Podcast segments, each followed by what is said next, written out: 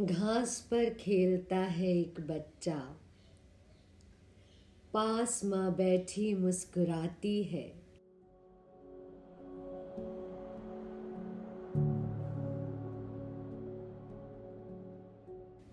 मुझको हैरत है जाने क्यों दुनिया?